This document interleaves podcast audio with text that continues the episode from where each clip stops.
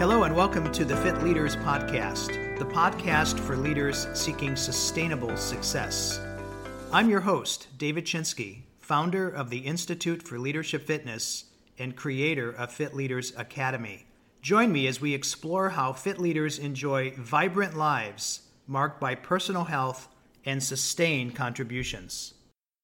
In this podcast, The Creative Potential, I want to cover five main components of creativity. The first point I'd like to make is that creativity is, in fact, an essential trait of fit leaders. Second, I'd like to make the point that creativity and innovation are not the same thing. Third, I'd like to address creativity as a process. Fourth, I want to talk about how creativity requires seeing things differently and managing our fears. And to that end, I want to introduce seven areas that leaders need to be very mindful of if they want to foster the creative potential of their team. And finally, fifth, I'd like to talk about seven creativity killers, attitudes and behaviors that can squash the creative spirit. Let's start with the first point that creativity is an essential trait of a fit leader.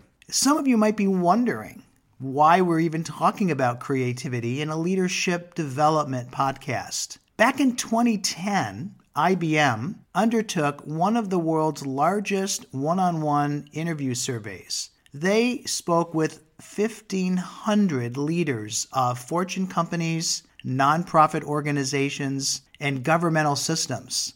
And the question that was asked of these leaders, these were global leaders, was what are the leadership qualities that are going to be essential for the success of your organization in the next five to 10 years? Interestingly, creativity emerged as the number one attribute, even higher than integrity or global thinking, or even openness and humility.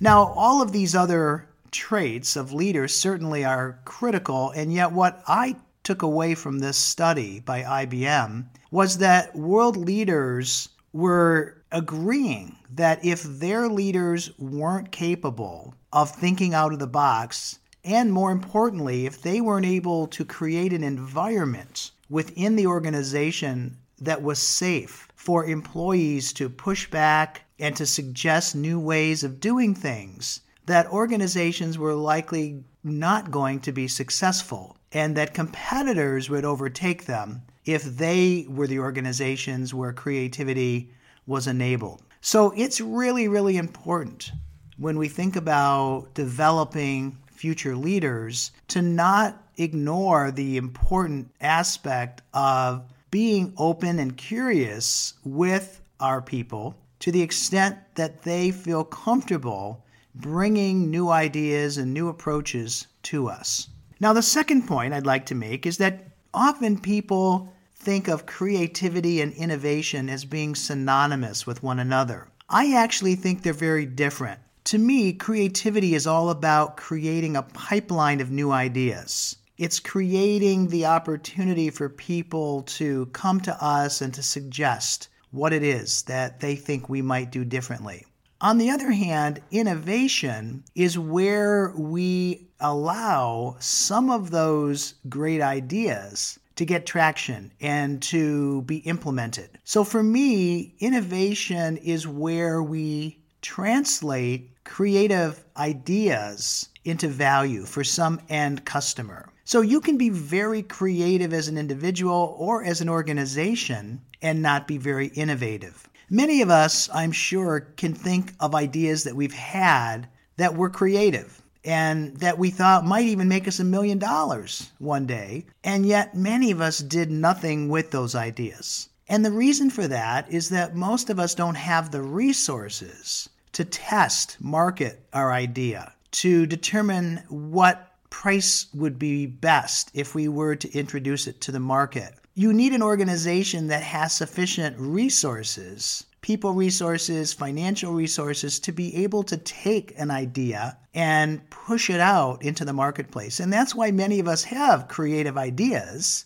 and are not innovative in that we don't ultimately bring that great idea to the market. In fact, some of us might even be looking at products that were successfully launched in the marketplace that we thought of years before Procter and Gamble or some other large organization with the marketing resources to innovate brought those different products and services to the marketplace. So, creativity is all about creating that pipeline of new ideas. Innovation is taking some of those best ideas and putting wheels under them so that people can actually benefit from them.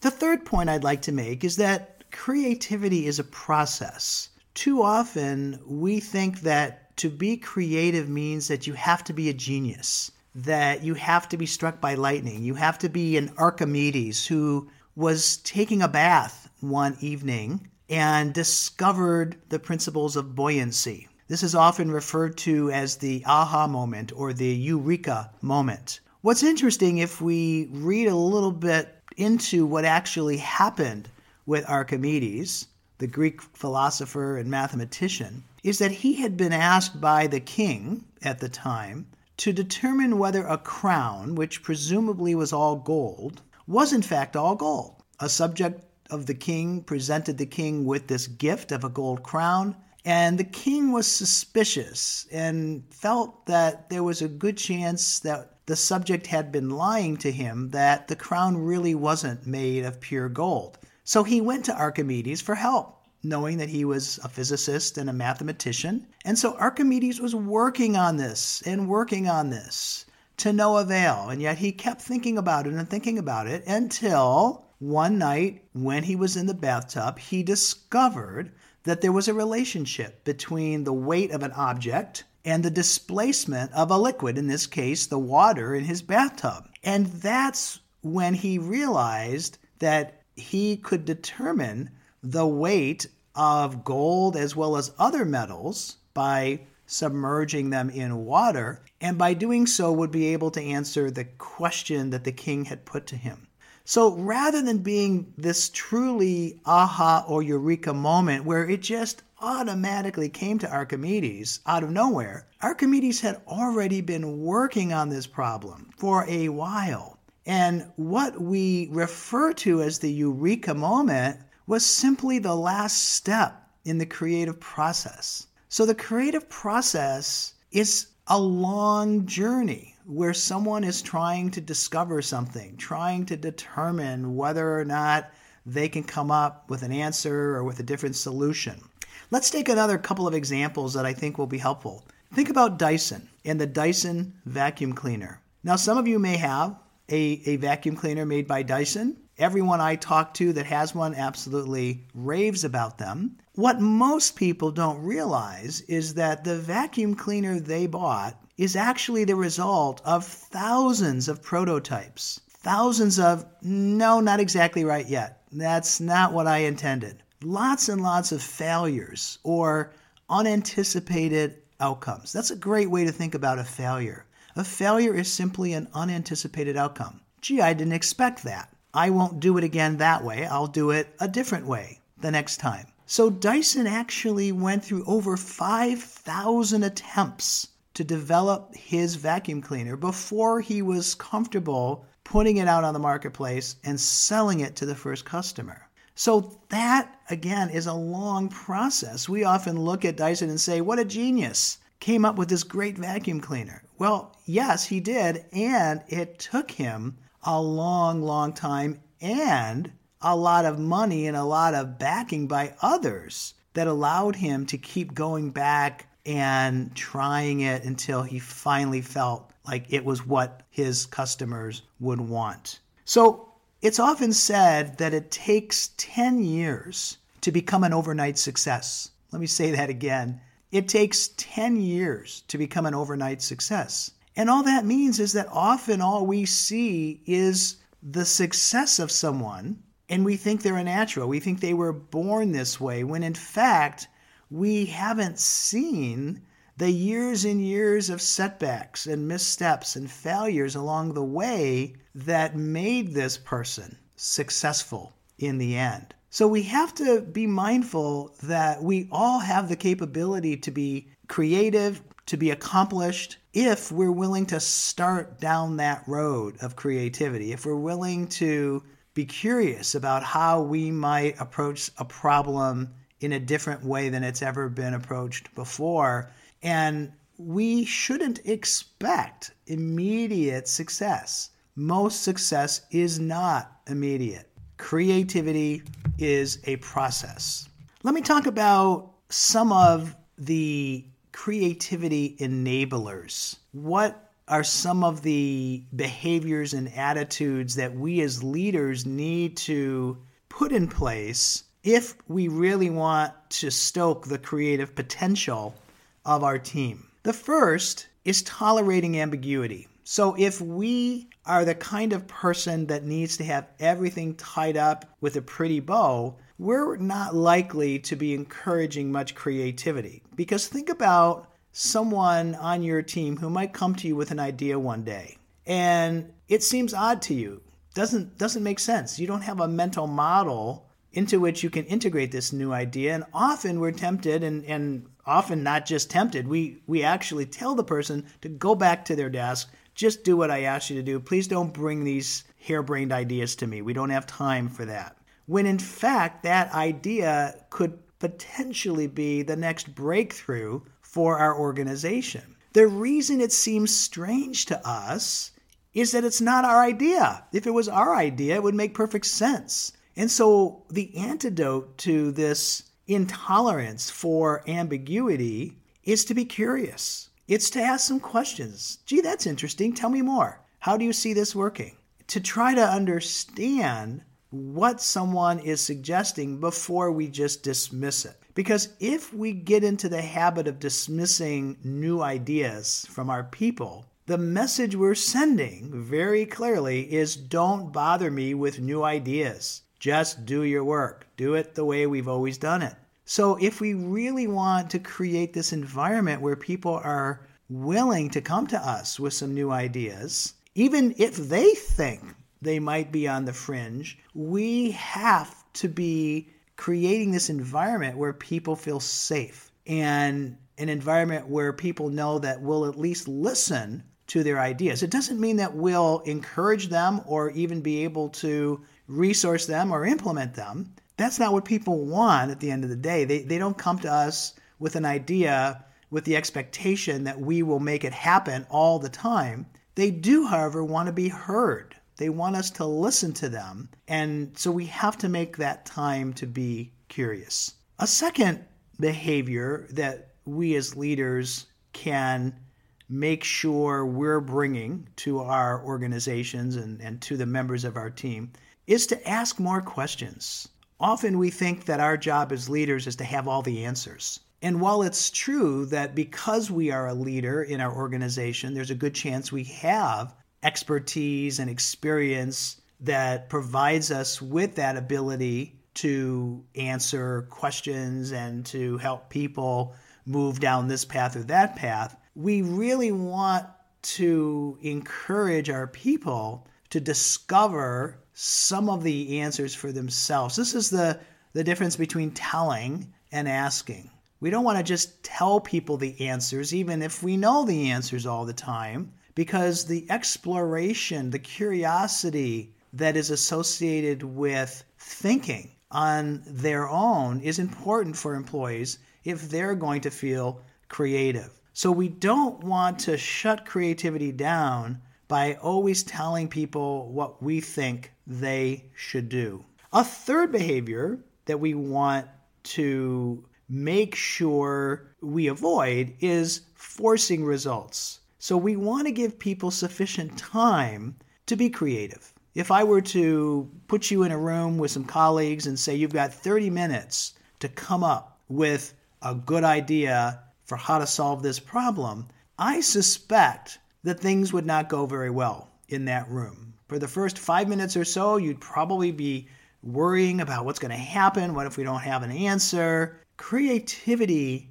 needs some space. And one of the reasons it needs some space is because our unconscious, the unconscious part of our mind, often will continue to think through solutions we're trying to develop even after we're no longer consciously thinking about it. This is the the sleeping on it phenomenon. So you've got this issue, you are working on it, you can't solve it, you can't figure it out. You go to sleep, you wake up the next morning, and there's the answer.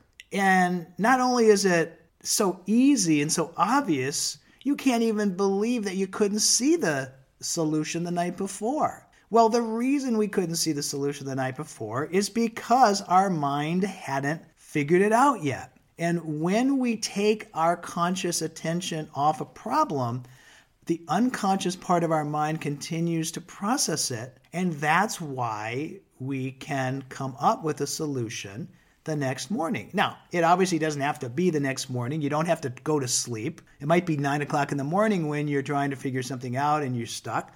You just leave it and you go on to something else. And we've all had that experience of an hour later, maybe only 10 minutes later, maybe half a day later, the answer arrives. And that's because the unconscious part of our mind was working on this in the background. And at some point, it comes to us that here's the solution. This is another reason that we should never hand in our first draft of anything because when we draft something and then put it aside, when we ultimately go back, we will almost always improve it. We will always make it better. We'll rearrange the order of our points that we're trying to make in a letter or a proposal or whatever it is that we're working on, because again, the unconscious part of our mind has continued to process and think about this. So we should always initially just get our ideas down on paper or on a screen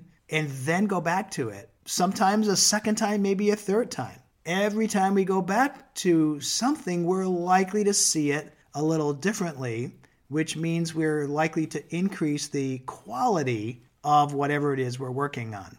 Fourth, we should listen more. We should really be open to hearing what people are thinking.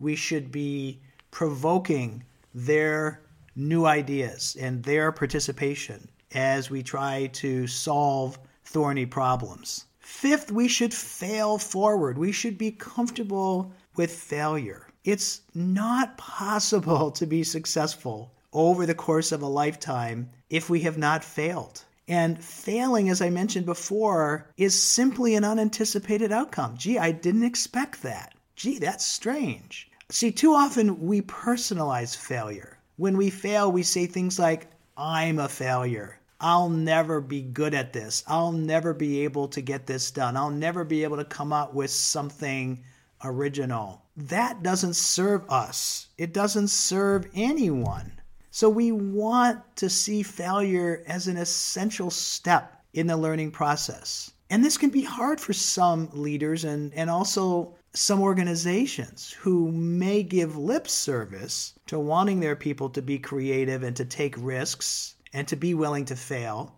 only to then slap them on the hand or punish them when they do fail. So we really have to be serious about letting people fail when it's safe to fail. It's not always safe to fail. And yet, there are so many opportunities day to day where it is safe to fail. And so, when it is, we should be okay with someone not necessarily getting the outcome that they desire and that perhaps we or the organization desire. Again, Dyson failed repeatedly, although he didn't look at it as failure. Thomas Edison, according to legend, took 10,000 tries to invent the light bulb. And a reporter went up to him one day and said, Mr. Edison, how does it feel to have failed 9,999 times? And Mr. Edison reportedly responded to the reporter by saying, My dear sir, I didn't fail 9,999 times.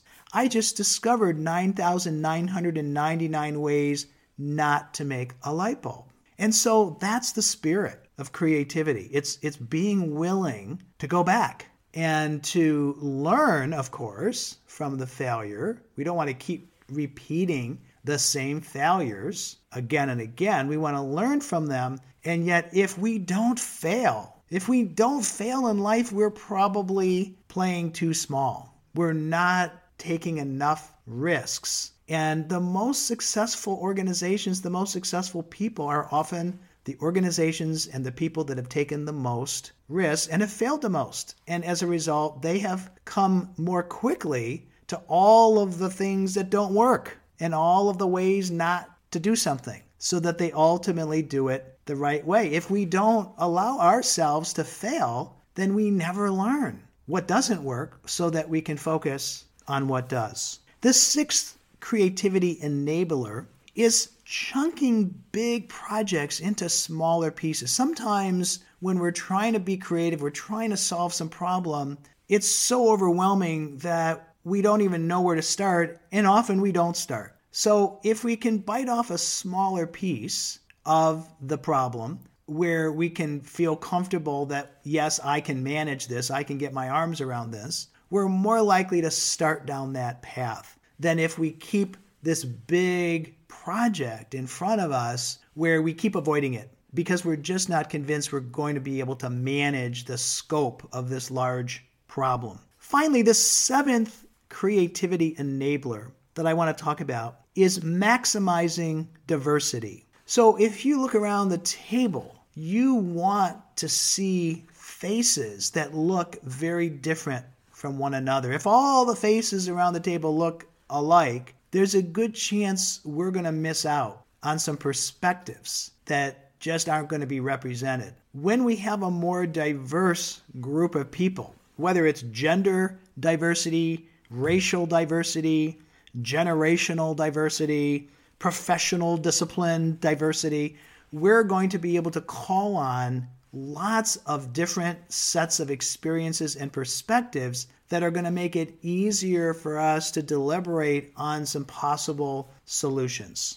So, those are what I would call seven creativity enablers tolerating ambiguity by being more curious, focusing more on questions than on answers, giving people time and space for being creative. Don't force results. Listen more, be willing to let people fail, chunk big projects into more manageable pieces, and maximize diversity. Now, let me end with seven what I would call creativity killers. The first one is fear. So, if I was to ask you how much fear is there in your organization, some of you might say, "Oh, we don't have we don't have much fear in our organization." Others of you might say, "Oh, we have a lot of fear in our organization." Some of you might say, "Well, in my part of the organization, we don't have much fear, although I know in other parts there is fear." So, there are going to be pockets of fear in almost every organization. And when I say fear, what I really mean here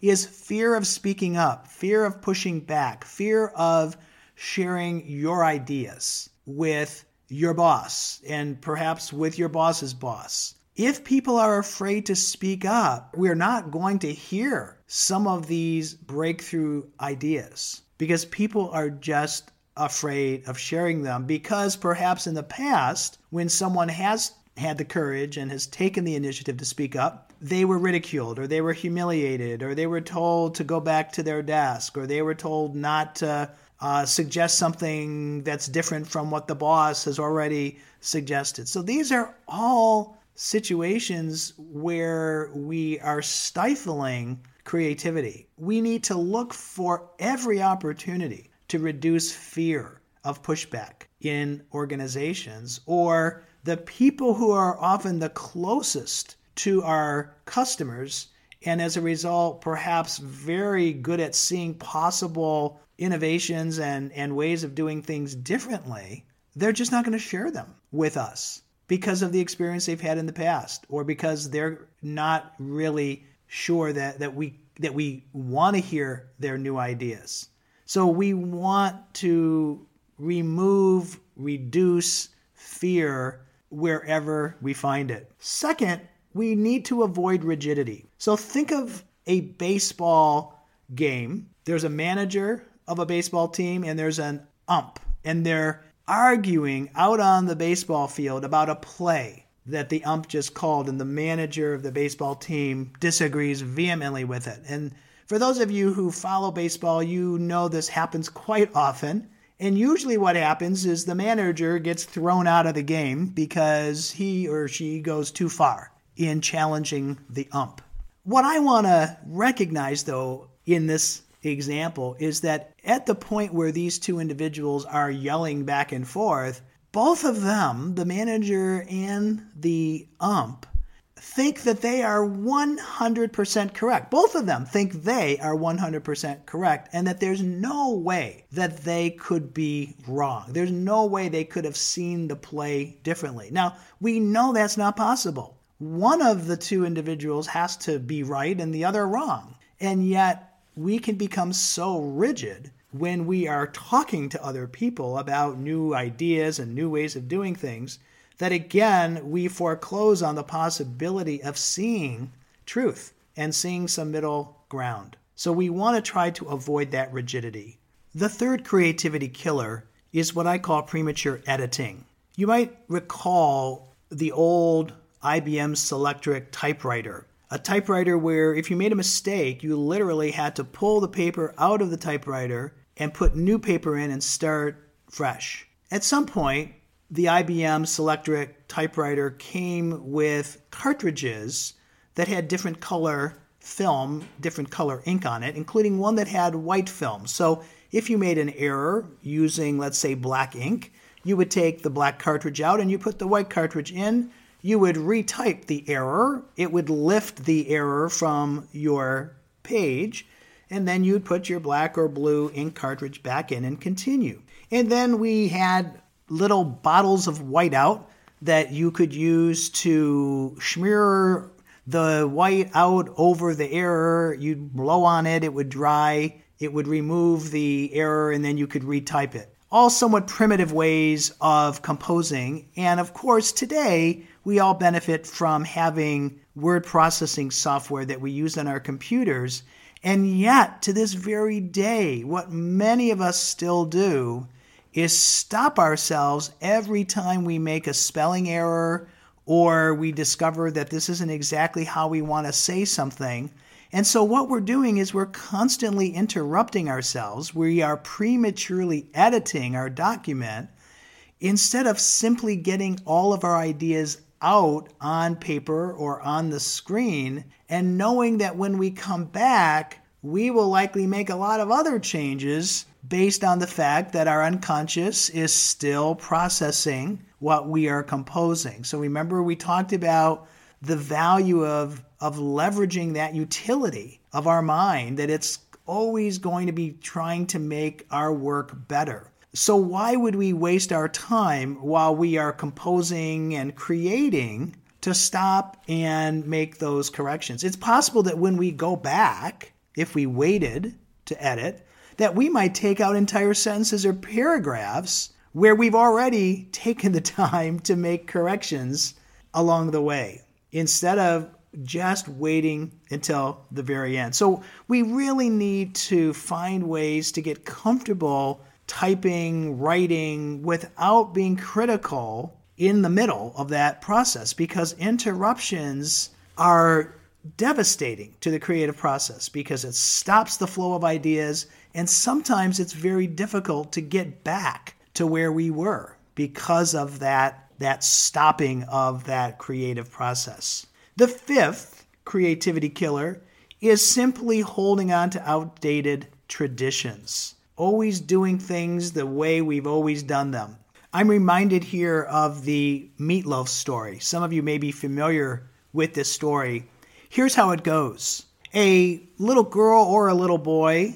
I usually alternate genders as I tell this story. Today I'll I'll stick with a little girl's watching her mother bake a meatloaf in the oven and when the mother takes the meatloaf out, she proceeds to cut both ends off the meatloaf. And the little girl is curious enough to ask her mother why she did that. Mommy, why did you cut the two ends off the meatloaf? Well, the mother responded, Well, sweetheart, I do that because that's how my mother, your grandmother, used to do it when she baked a meatloaf.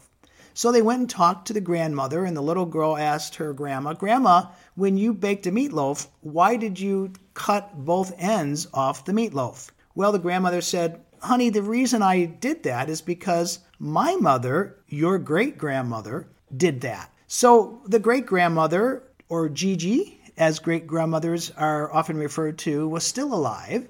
And so the little girl and her mother went to talk to Gigi, the great grandmother. And the little girl said, Gigi, when you baked a meatloaf, why did you always cut both ends off? And Gigi said, Well, sweetheart, the reason I did that is because I didn't have a plate big enough to put the meatloaf on. Now, I'm wondering how many procedures, processes, you are still performing in your organization simply because that's the way we've always done it. We've been doing it that way for 10 years. We've been doing it that way for 40 years. So we all have these standard operating procedures and we need to challenge them. We need to ask ourselves if it's still the best, most efficient, most effective way of doing things. So outdated traditions can really hobble us and we need to be curious about how current conditions and current technologies might have us do something differently than the way we've always done it.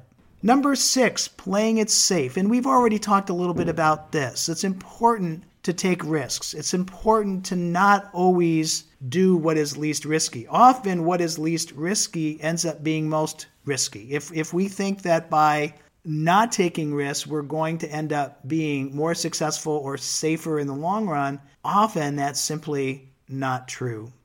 And then finally, the seventh creativity killer is where we uphold the status quo, where we're not willing to deviate from the way that something has been done. So you can see these last two, playing it safe and the status quo, are somewhat related. And yet we have to be careful not to be afraid of doing something because others will think we're deviating too much from the way things have been done before. One of the examples I often use here is the Honda Element, which you might recall was a very boxy car. It's still a boxy car. Actually, it's not being produced anymore, although it was manufactured for many, many years. And it was one of the first cars that that deviated from the curves that most cars had. And Honda executives at the time actually almost killed the car and didn't allow it to be sold because they felt they might become the laughing stock of the auto industry because cars don't look like this. Cars don't look like boxes. And so, to their credit, they did let that car roll off the assembly line and it did become a very popular car. In fact, it inspired other automotive designers to come up with cars that looked somewhat similar. So we have to be willing to take those chances. So let me do a quick summary here. The first point we addressed is that creativity is absolutely an essential attribute of a fit leader. Second, we talked about the fact that creativity and innovation are not the same. Creativity is all about generating ideas, a pipeline of ideas. Innovation is putting wheels under some of those ideas so that we translate those ideas into some value for end customers. Third, we talked about creativity as being a process, often a long process, and we have to be careful not to think that that aha moment or the eureka moment or that overnight success that we see was the only part of that success. Often there were years of failed attempts to be creative. And this should help each of us be more confident that we can be creative as well when we realize that it, it's not a spark of genius that hits us, it's a dedication to figuring out a solution to a problem. And that can take time. There can be many failures along the way. And then we also talked about seven creativity enablers, and we talked about seven creativity killers. If you are interested in learning more and would like more information about what it takes to be a fit leader, I invite you to visit my website, fitleadersacademy.com. Fitleadersacademy.com.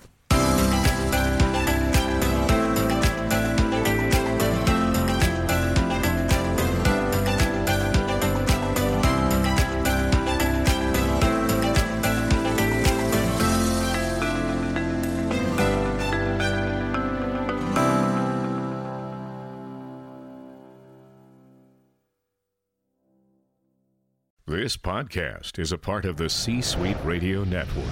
For more top business podcasts, visit c-suiteradio.com.